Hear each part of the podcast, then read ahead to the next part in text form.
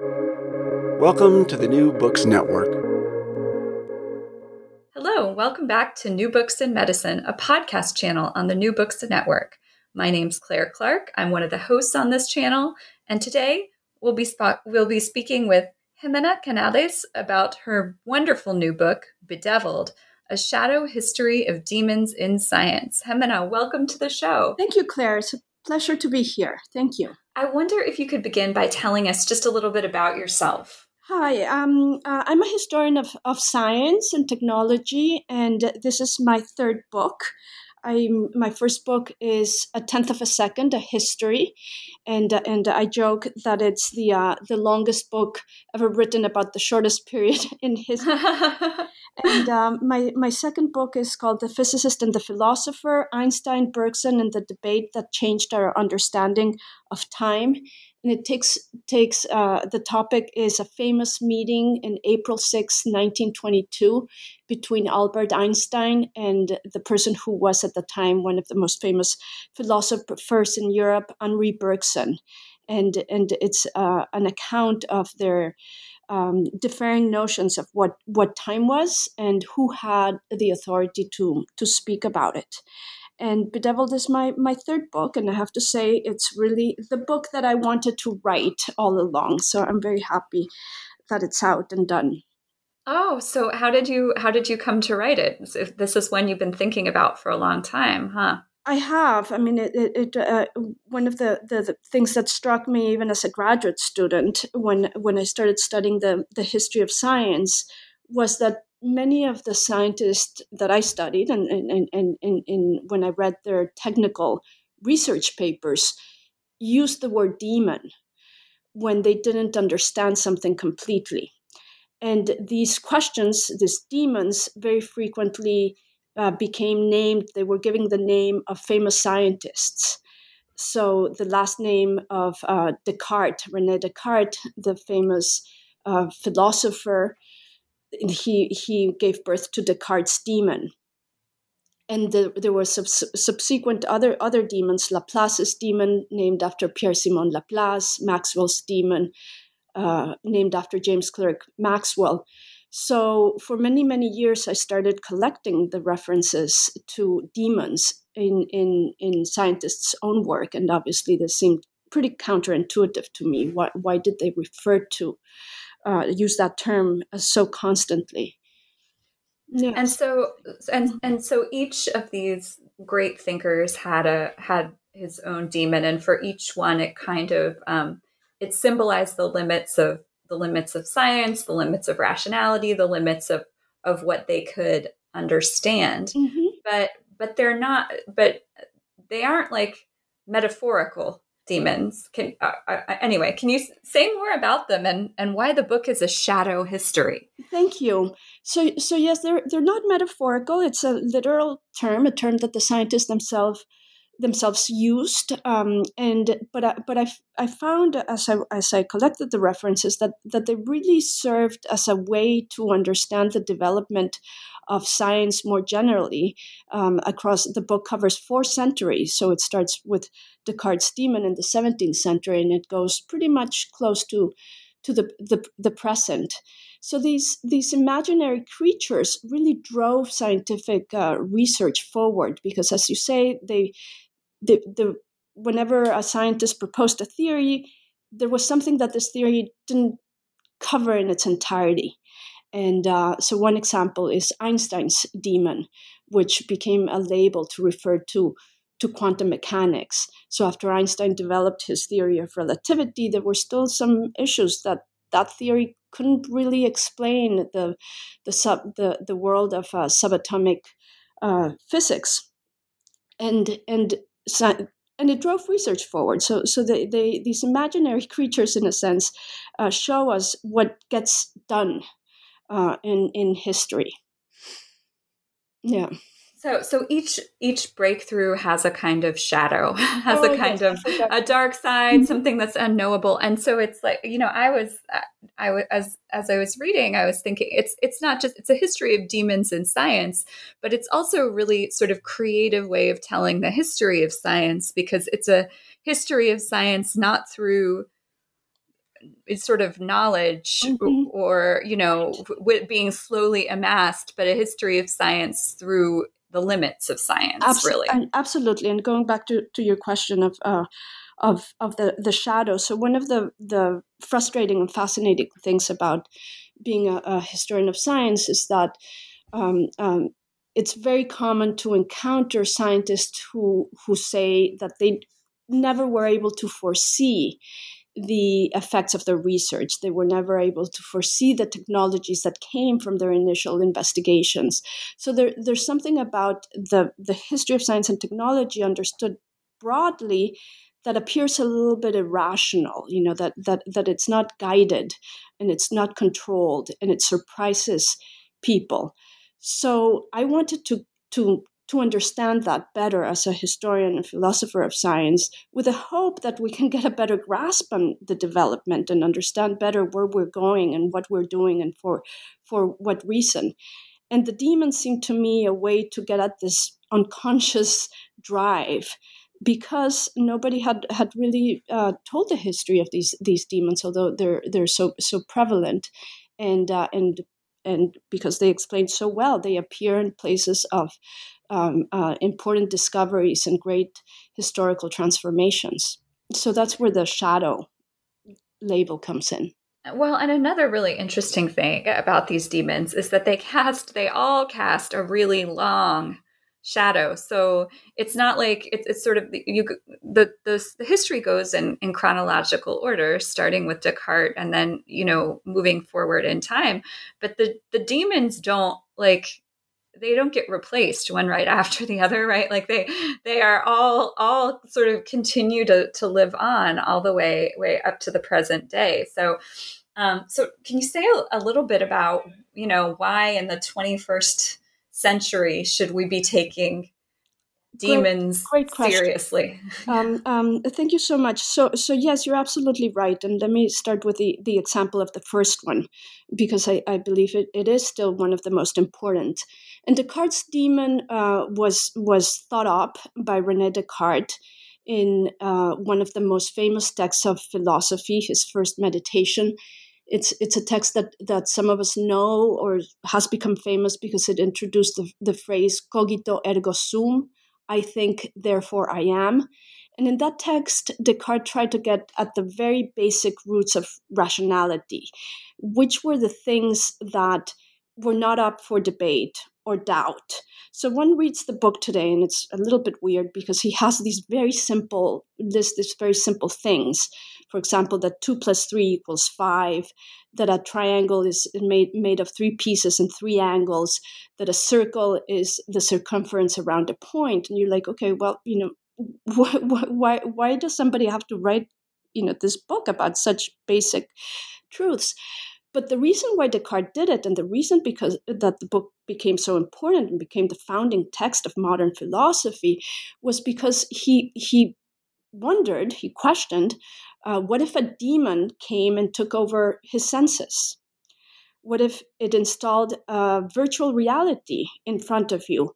How then will, would you be able to figure out what was true in this in, in, in this world given those circumstances?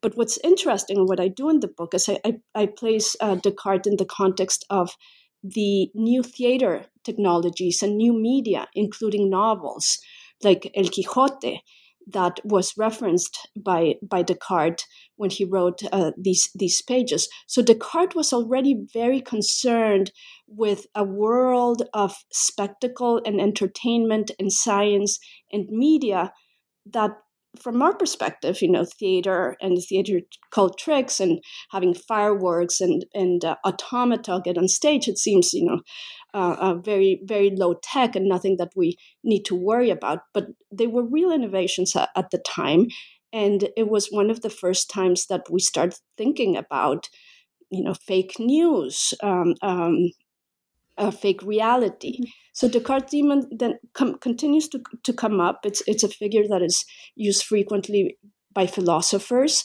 who still want to get at, you know, what is the basic thing that our brain can do and how can we fend ourselves uh, uh, against the, you know, being deceived, having being deceived through through our senses.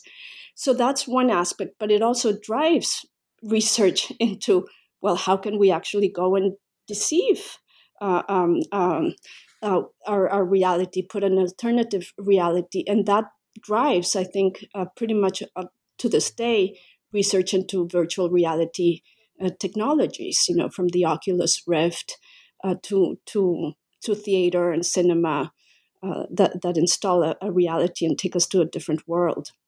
And so, yes.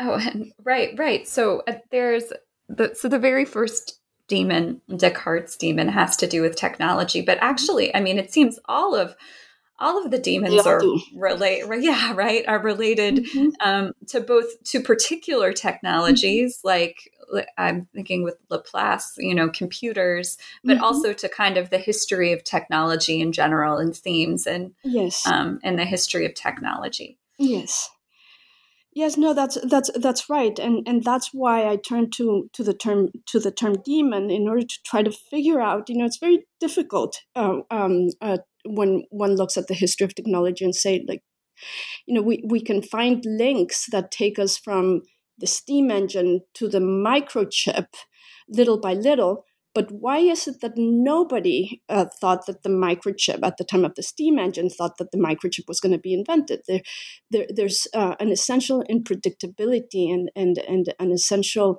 uh, lack of awareness and consciousness into how technology develops, uh, and and uh, and nobody gets it right. Not even you know science fiction writers.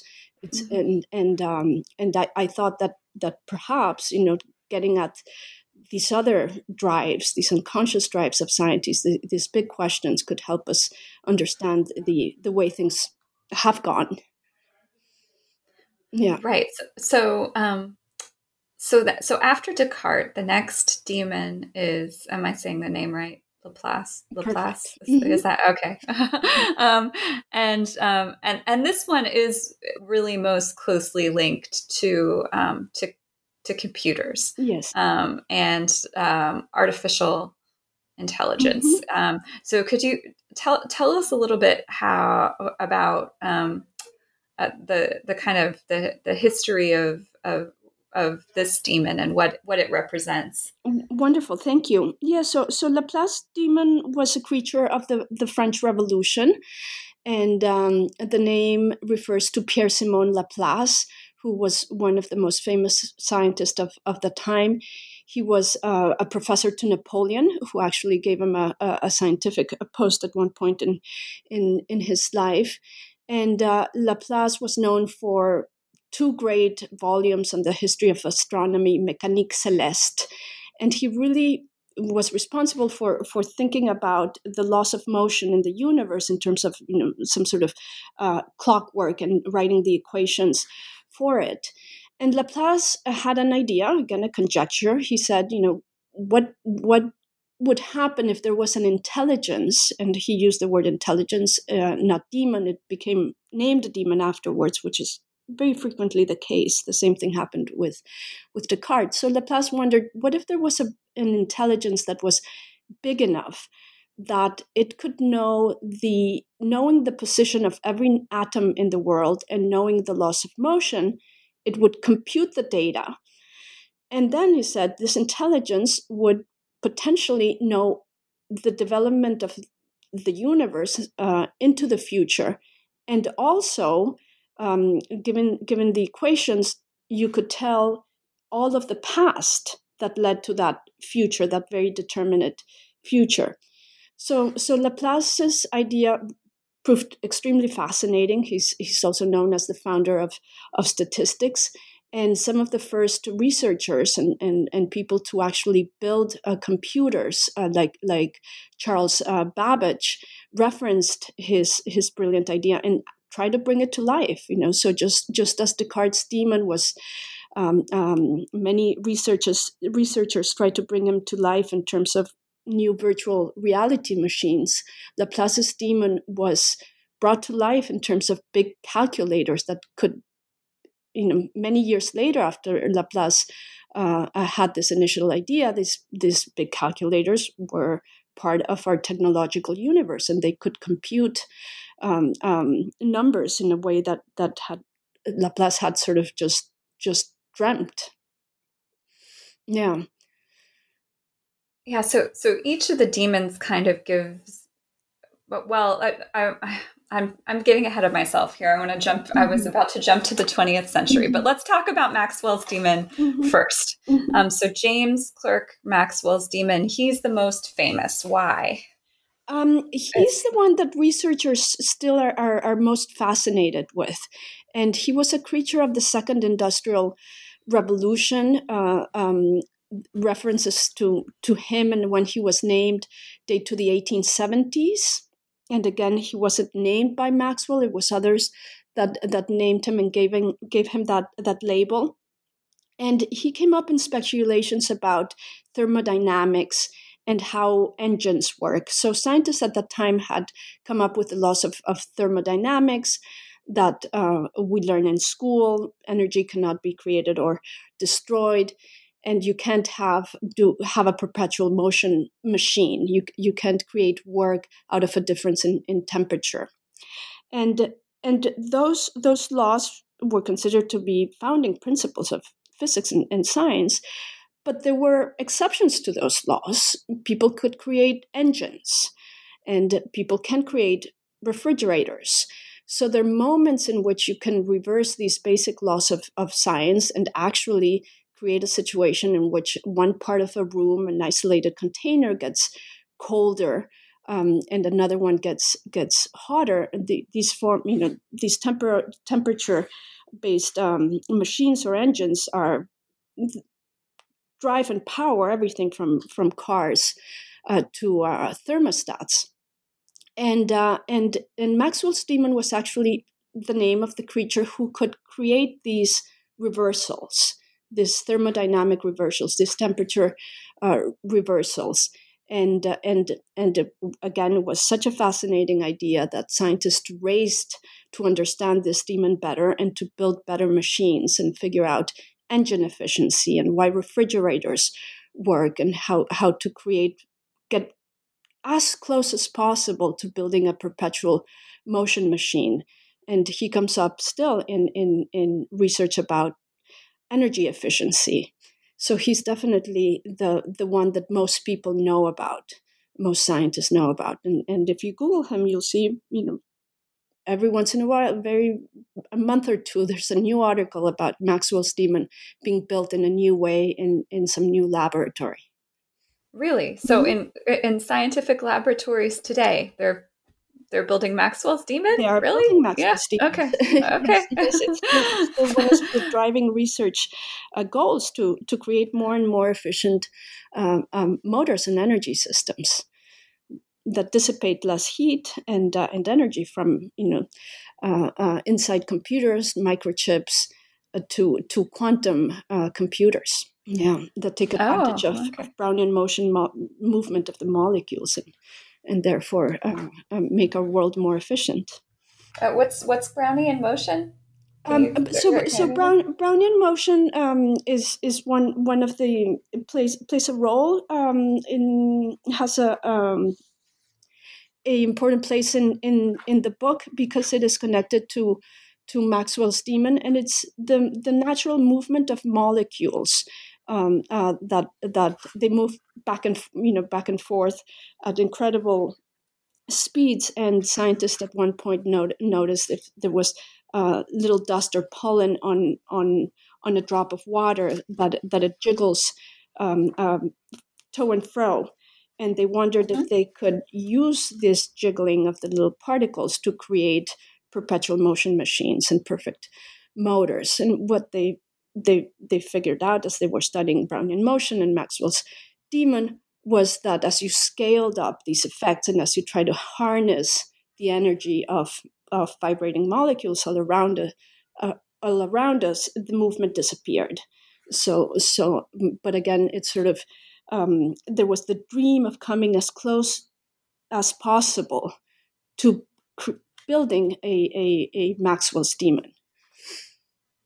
Yeah, that Okay. Oh, okay. Yeah. So so um so that does does this lead us into can we talk about Einstein for a little bit? Does this um, absolutely? Um, okay, um, so um, so this this is a story of, of the book is a story of demons and, and science, and we go through Descartes and Laplace and Maxwell and then we get to Albert Einstein. And in the story of Demons and Science, you call him the exorcist. Mm-hmm. So um, can you tell us how how so? How is he he an, thank, an thank exorcist? You, so so again, so again I'm I'm I'm a very this book is very uh, it, it, it reads as very magical and, fairy tale like, yeah. but, but it, it, does so by sticking very close to the actors, uh, the categories that the actors used at the time. So Einstein was called an exorcist by the man who made him famous, which is the the uh, British astronomer Arthur Eddington, and uh, and Einstein himself did not use the, the word demon. Again, that is uh, frequently a part part of this pattern. Um, but but others ended up thinking of, of Einstein's demon as being being the quantum and in quantum mechanics. So so Einstein was um, uh, celebrated for having proved that certain demons didn't exist. He was celebrated for by by Eddington and, and others and called an exorcist. And these the the things that he exercised exercised uh, were the notions of absolute time and space, which Einstein himself claimed they were ghostly notions that, that should be swept away from, from, from science because there was no proof that they actually existed. And yes, so, so that's the, the, the middle part of the book is the, the Einstein story as an exorcist and how he's, his ideas dispel some demons, but then and he ends up right. unwittingly you know coming up with with with another demon which something that his own theory of relativity couldn't explain right exactly so so he, it's it's a little ironic so he turns out sort of uh, because he he doesn't by the mid 20th century the demons are are not gone and in fact give that that period gives birth to mm-hmm. um a lot of you know um uh, newer newer new demons, uh, new demons right as so, well as the the you know the, the the period we see this accumulation so they're they're the old ones that persist in mm-hmm. in research and they're new quantum demons that act uh, in in in very bizarre ways. And uh, and many of the ways that that they act so for example quantum demons uh, refer to particles that can be in two places at once they refer to phenomena. This is related to, to the Schrodinger cat example that can be dead and alive at the, at the, at the same time. They're incredibly uh, fast. They jump from place to place without seemingly um, um, mechanical ways of, of traveling so so you can see already from my descriptions that these quantum demons share certain characteristics with the demons of fairy tales and, and the demons of, of religion. And that is frequently the case as well with the other demons. Mm. and oh we, we didn't even t- we haven't touched on that at all. Um you know for for the demons although we say they're not wholly they're they're quite um literal and you know in, mm-hmm. in what they they the, in terms of what they represent mm-hmm. um, they they do have different sort of um, they do resonate with different religious traditions mm-hmm. and I, I wondered if you could say a little bit about how i mean are, are, if, if there are any um, any themes or, or patterns and and how they relate to religion are they displacing religion are they referring to religion um, are they how are they different from a you know mm-hmm. devil as we might think about it, yes. them and Christianity or you know, those those sorts of things. Yes. So so the the, the scientists who mentioned the, these these these demons, some of them very explicitly said, you know, this has nothing to do uh, with religion. We're not talking about evil beings. Um, um, and and and from the time of Maxwell's, when some scientists actually sort of reflected on their own use of, of the term to when they were used in in in computers and Unix systems, and these are the the daemon, uh, a term that is widely used in in in software development. Uh, they they say that the origins are traced back to to the Greek um, uh, term of, of demon or the, the Greek use of, of demon, where they're they're mischievous, uh, they they can help, but they also hurt. They're tricksters, and and that's the same role that they play in scientific research when when scientists are looking at at the at the world and they see something that they don't understand. It's extremely natural in a sense that they had recourse to that old world, that that that word and that old concept of uh, of the demon to understand, you know, try to understand better something. Um, but they're creatures of the imagination. You know, the, the scientists do not believe that that they that that they're real.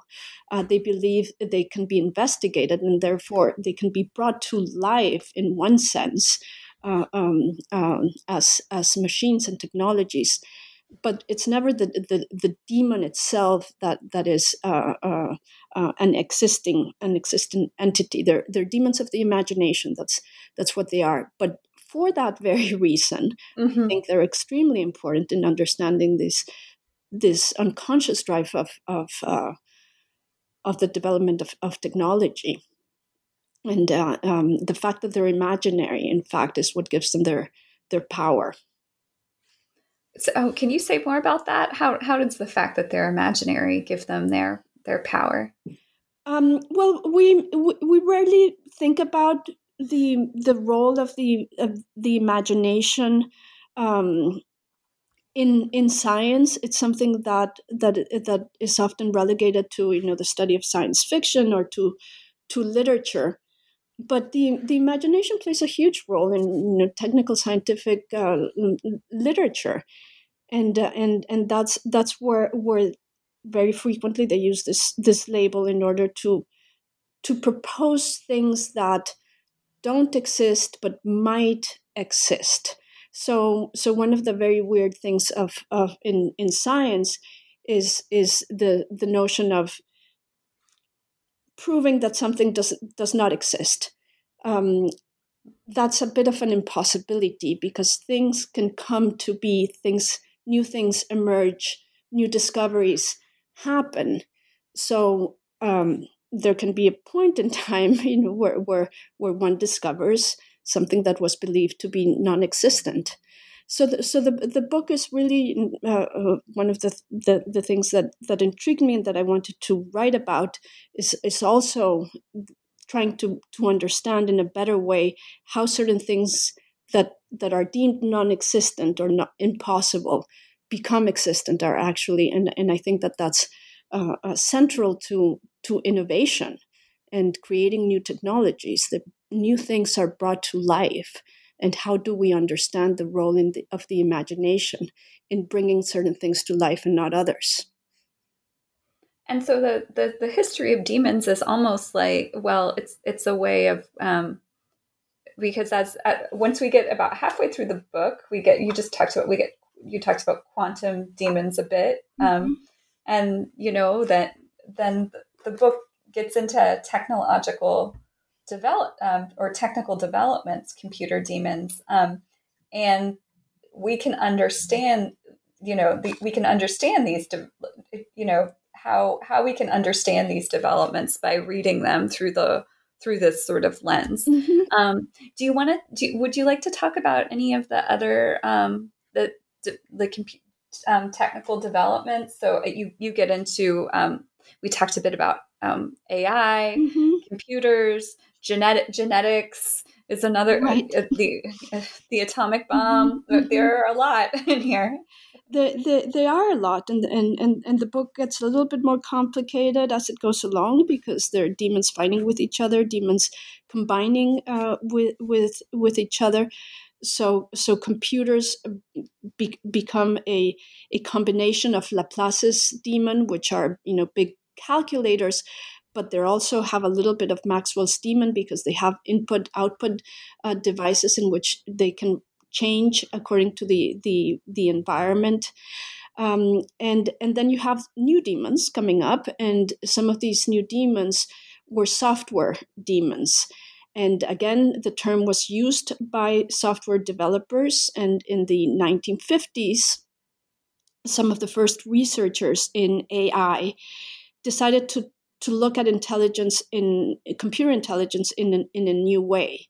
Up to then, it had mainly been understood by reference to Laplace's demon. So, so what a computer did was a big calculator that had an algorithm, and it followed the path of the algorithm that was uh, um, prescribed from the very beginning. So in those machines, the builder of the machine always knew the outcome. You know, you had certain data put in, um, uh, and and then you knew if the result was was was correct, if the machine was built correctly. But in the 1950s, they they thought, well, you know, this this is this is limiting because we're only getting certain results that we already know. What about trying to build even more intelligent machines? And they thought that a way to change the architecture of computing software was to create little subroutines, sub, software subroutines, uh, uh, basically if then commands that they called demons. And these lines of code, so these demons are, are, are literally line, lines of co- code called demons by those who program them, who follow if then commands. And um, they they they are given given tasks, and if they see a match uh, uh, in in in what they're asked to do, they're asked to holler or to shriek, mm-hmm. and they're organized hierarchically in the computer program. So you have a new model of artificial intelligence that's based on hierarchy of demons that that shriek and potentially can give you results that you didn't even think of beforehand. So that's the, the, the model of AI, which is now fascinating and which uh, led to neural neural networks and, and which powers most AI uh, systems. And, and and again, like all these other innovations from Descartes' Demon or Maxwell's Demon, they're both fascinating and scary. And that's the reason why they, they receive so much attention and focus, and why I believe that they do drive research forward in, in, in quite distinct and effective ways. So they drive research forward, but they also have implications for research ethics. You yes. conclude at, at the end. Mm-hmm. Um, can you could you say a little bit more about um, what those implications might be um, mm-hmm. and how how they connect to the way that we t- tend to teach research ethics today? Yes, thank you. So, so mo- most of the discussion about ethics and technology is, is around uh, use and implementa- implementation. You know, should we have self driving cars? Should we have designer babies? And and I think that by the time we're asking the, those questions, uh, it is too late. You know, these things are going to happen in some quarters. Some people are going to answer yes, and some people are, are going to answer uh, no and uh, and we will be in that uh, caught in that ethical dilemma because the question is already about use and implementation. So I wanted to stay, take a, a step back and say, well, you know, let's again look at ethical questions before technologies are already here, before they are built. Let's look at, at what technologies we've been imagining and hoping for and let's try to start the discussion about ethics there. And I think that that that it's not a coincidence that uh, the the fact that demons have been these thought guides of our scientific imagination creates uh, you know the sense that that that they're demons uh, in the metaphorical sense in the world in the world so when uh, very frequently when when uh, uh, people discuss new technologies they that are scary or or that they're they're transformational they think of them as as daemons so ai is very frequently described by elon musk and and other people as uh, uh, a, a, you know a, a, demon that's or a frankenstein or or uh, mm-hmm. that's that's how out of control so so my hope is that better understanding how scientists are using their imagination, what are the categories that is framing their their questions we can get a, a, a bit of a better grasp on on the metaphorical uh, demons uh, that that that scare us and and that make the world a very complicated uh, place in which to to thrive.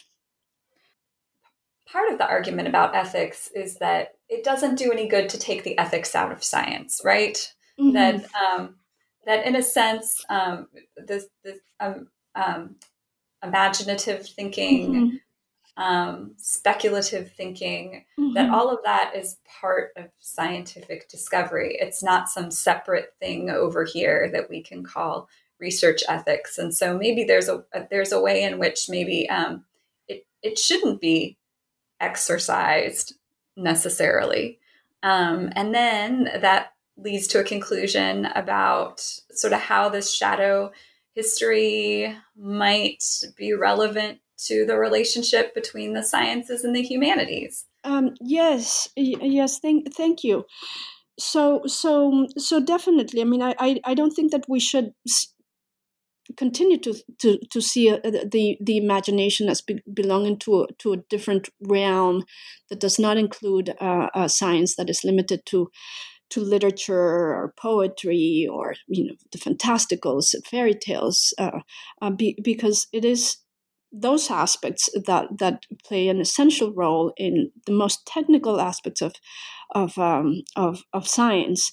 And, uh, and and my hope is that by by writing this broad history of the scientific imagination across four centuries, that that it can give us a a far away and a distant uh, panorama of where science is going, and and again, this is not a book about uh, I'm not popularizing science. I think uh, readers will learn a lot of of science uh, from from it, but it is stepping back in order to give a broader picture uh, where where we see from a humanistic perspective, from a historical perspective, the development of science um, more more more broadly, and um, and I believe that that that hopefully is one of the ways in which we can get a better grasp of what science are we doing and for what purpose and what are the, the limits what have been the limits of our imagination uh, so far. So i believe you know the as an interviewer you you know uh, you get certain answers when you ask certain questions and i believe that when scientists are only asking certain questions to nature they're only getting uh, certain answers from it and, and that if we we think a little bit more carefully about what new questions we'd like to to pose. Uh, we we again we, we can we can understand this better and control it better and uh, and and make it a better uh, practical activity.